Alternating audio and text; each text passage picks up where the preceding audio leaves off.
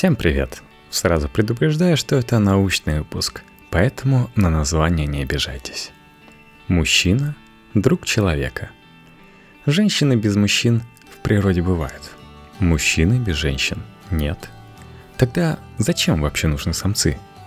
Николай Кукушкин об истинном биологическом смысле мужского пола для электронного журнала «Метрополь», безвременно почившего в позе – Мужчина вида Homo sapiens отличается тем, что не вынашивает ребенка, не выкармливает его, имеет Y-хромосому и характерные вторичные половые признаки – бороду, кадык, пенис. Видимо, что-то из этого и позволяет ему называться мужчиной. Не настоящим мужчиной, конечно, но таким, обычным. Пениса нет у мужчин птиц. Y-хромосомы нет у мужчин мух.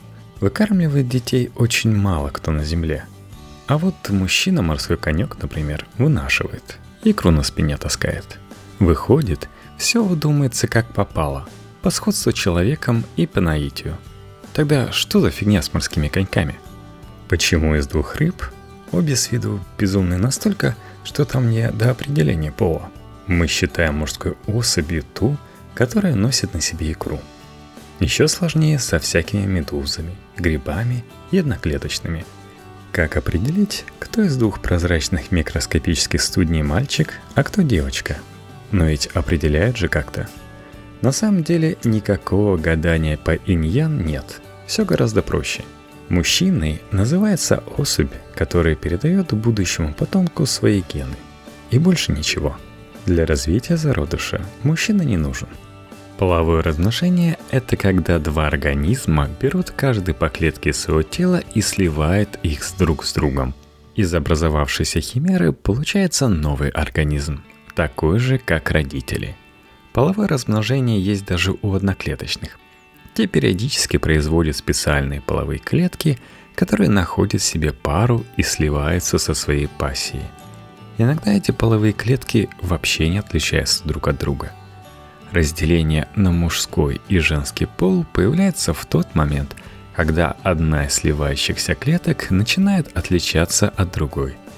Когда-то давно эволюция сообразила, что две одинаковые клетки, каждая из которых содержит багаж питательных веществ для развития зародыша, это неэффективно.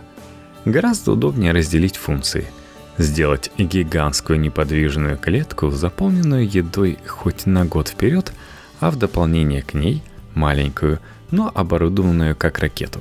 Впереди генетический груз, а за ним здоровенная митохондрия, энергоблок. И сзади гигантский бултыхающийся жгут, чтобы плыть по рекам вагинальным.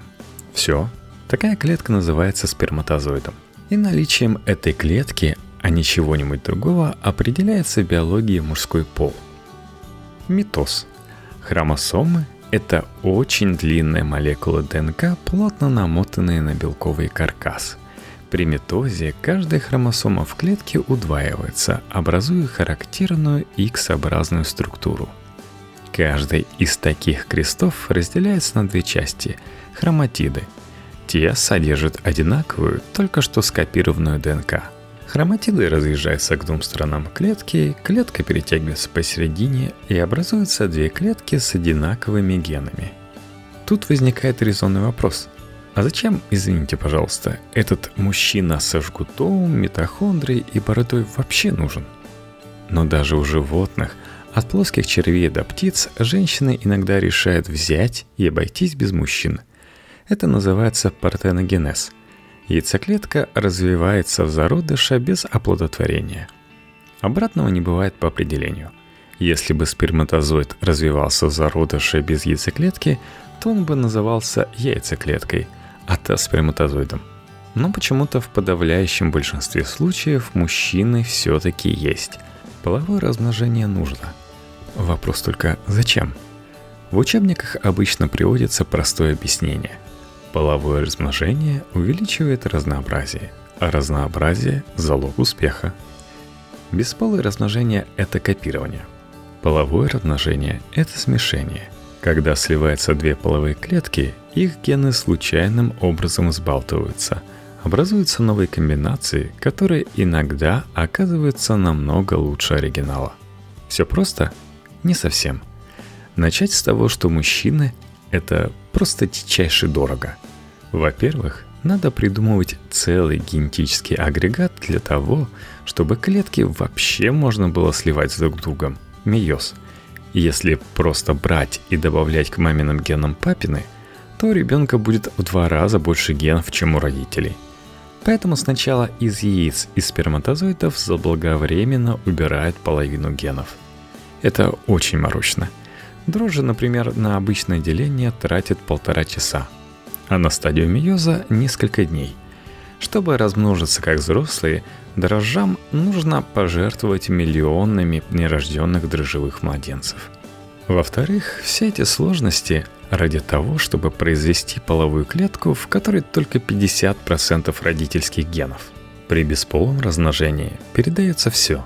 При половом половина теряется по дороге – то есть в стоимость полового размножения входит 50% налог на ваш вклад в потомка. В-третьих, даже если вынести за скобку генетику и перспективы ваших генов, мужчине все равно дорого. Шлепнуть яйцо можно без особых энергетических и временных затрат, попивая сок у себя в квартале. Чтобы этому яйцу устроить встречу со сперматозоидом, надо выбираться из дома, искать самца, завлекать его – как-то разруливать знаменитую мужскую конкуренцию, рискуя быть съеденной или зараженной чем-то неприглядно половым. Миоз. При миозе по разные стороны перетяжки оказываются не одинаковые хроматиды, а разные хромосомы. В нашем геноме, например, 46 хромосом. Они разбиты на пары, всего 23. В парных хромосомах записаны одинаковые гены – но часто разные варианты этих генов, один папин, другой мамин. При миозе из каждой пары одна хромосома уходит в одну получающуюся клетку, а вторая в другую. То есть генов в расчете на клетку становится в два раза меньше. Причем какая хромосома из каждой пары в какую половую клетку попадет, определяется случайным образом. Во многом на этом основана изменчивость при половом размножении – в-четвертых, обещанное разнообразие – та еще радость. Вот вы мужчина. У вашей дамы сердца в руках тройка королей и две каких-нибудь других карты. А у вас, так и быть, стрит-флэш. И у дамы выбор. Либо передать потомству своих королей, либо случайным образом смешать три своих карты с двумя вашими. Теоретически, конечно, можно вытащить комбинацию получше, но шансы так себе – Скорее всего, потомство останется максимум с парой, а то и вовсе ни с чем. Все эти катастрофические затраты, жертвы и риски были бы еще объяснимы, если бы мужчины были нужны не конкретным женщинам, а видам в целом. Отдельно взятая дрожжевая клетка может и останется в убытке от полового размножения, но колонии дрожжей в сумме полезно, чтобы в ней происходили шуры-муры и иногда появлялось что-то новенькое – но и с этим, оказывается, не все так чисто. Новенькое-то это хорошо. Но проблема в том, что одновременно с появлением новенького возникает риск, что в колонии испортится что-нибудь старенькое. Гены, которыми клетки обмениваются, нельзя там перемешать, а тут не перемешать. Если уж перемешивать, то все. Живет, например, товарищество червяков, и есть у них ген длины.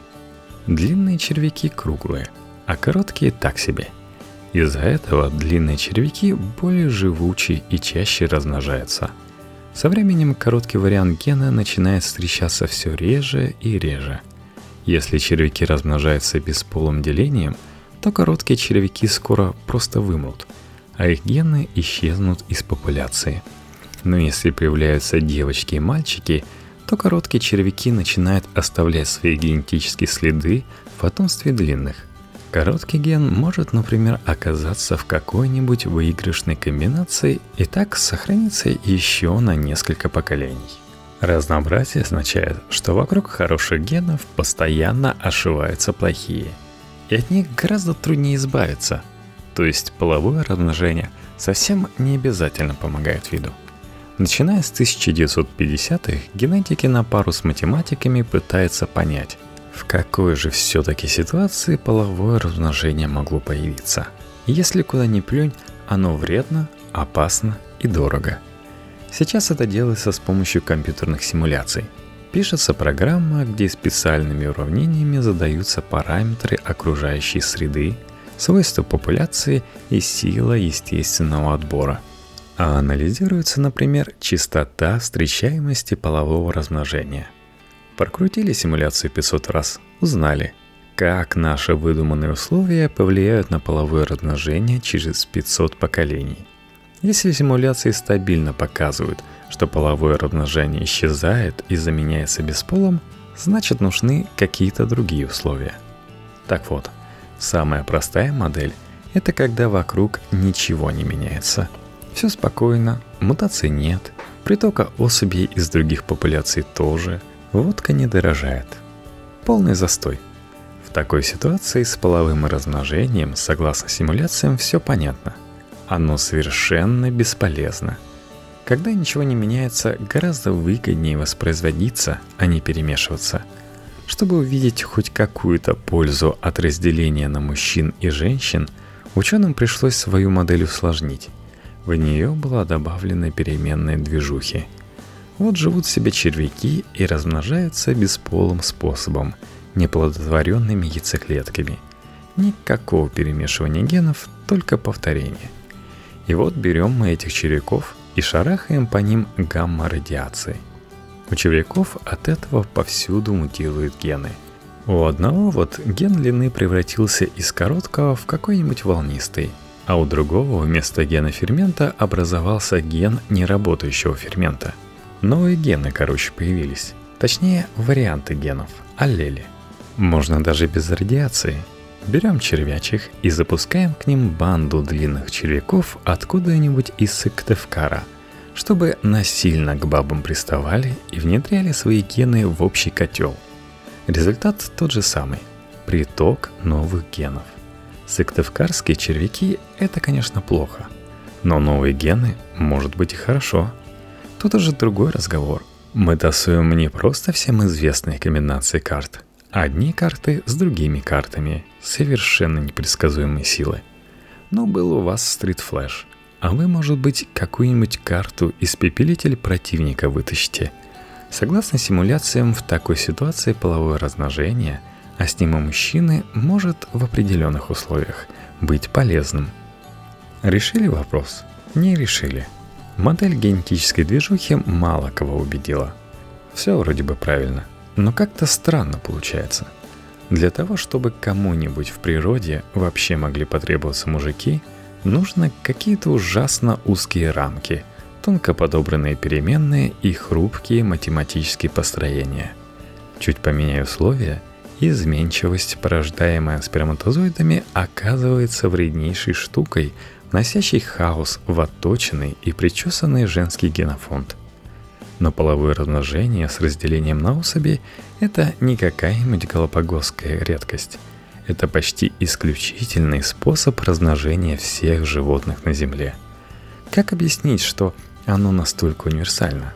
Мужчины, почему вас так много? Смех смехом, но однозначного ответа на этот вопрос никто не знает. Есть несколько гипотез, но ничего определенного – Самая известная из них во многом благодаря хорошему брендингу – гипотеза Черной Королевы. Согласно этой гипотезе, стабильности вообще не бывает. Никогда. Наработанная комбинация генов в принципе не может прослужить больше пары поколений. Так устроен мир. Мутирует и меняется буквально все на свете, включая окружающую среду. «У нас, — сказала Алиса с трудом переводя дух, — когда долго бежишь со всех ног, непременно попадешь в другое место. «Какая медлительная страна!» — вскричала королева. «Ну а здесь, знаешь ли, приходится бежать со всех ног, чтобы только остаться на том же месте». Льюис Кэрролл «Алиса в Зазеркалье». Возвращаясь к сильно натянутой аналогии с покером, как бы ты ни хотел передать детям свой стрит-флэш, правила игры меняются так часто, что цепляться за карты нет никакого смысла – Поэтому, гласит гипотеза Черной Королевы, генетический застой в долгосрочной перспективе всегда проигрывает генетическому разнообразию. Для выживания потомков нужны не просто хорошие гены, нужно постоянное изменение генов. Приходится бежать, чтобы только остаться на месте. Для этого и используется половое размножение. Так что думайте, мужчины, зачем вы нужны, никто точно не знает. Но есть версия, нужны вы для того, чтобы ваши дети могли быть не похожими на своих родителей. На вас в том числе. Непохожесть – это вообще самое ценное из того, что бывает в природе –